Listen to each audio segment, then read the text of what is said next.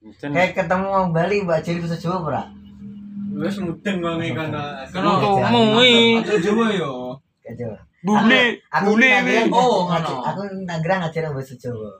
Mas, iso tau kena ketemu kancamu tau. Halo bro, segawon tau lagi. Artinya apa? Mas?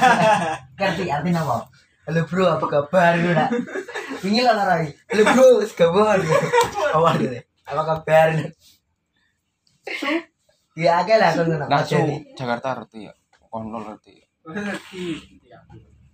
Aku pas neng nekku kan lho. Cucu omane ngono ndek. Setinan. Setinan kan bocah gede cilik tuh melu kabeh. Nekku. Layangan ya orang ngene barang. Hmm. Tapi nek harus dibujuk wis. Sedot sedot Melayu. Nak nak lan jedut ta ono nekku nek harus gede-gede. Tapi nak tamu layanganmu ono sing anu ra, sama plastik cilik. Iku dibulke sesuai nang paling suwe entuk di jutaan lho. ora Ngono. ora arti aku. Dene layangan biasa. Layangane lho karo kene lebih do. Kono dituklek tuh, gak apa-apa. Kene dituklek poklek, Mas. Ringi ya Nek.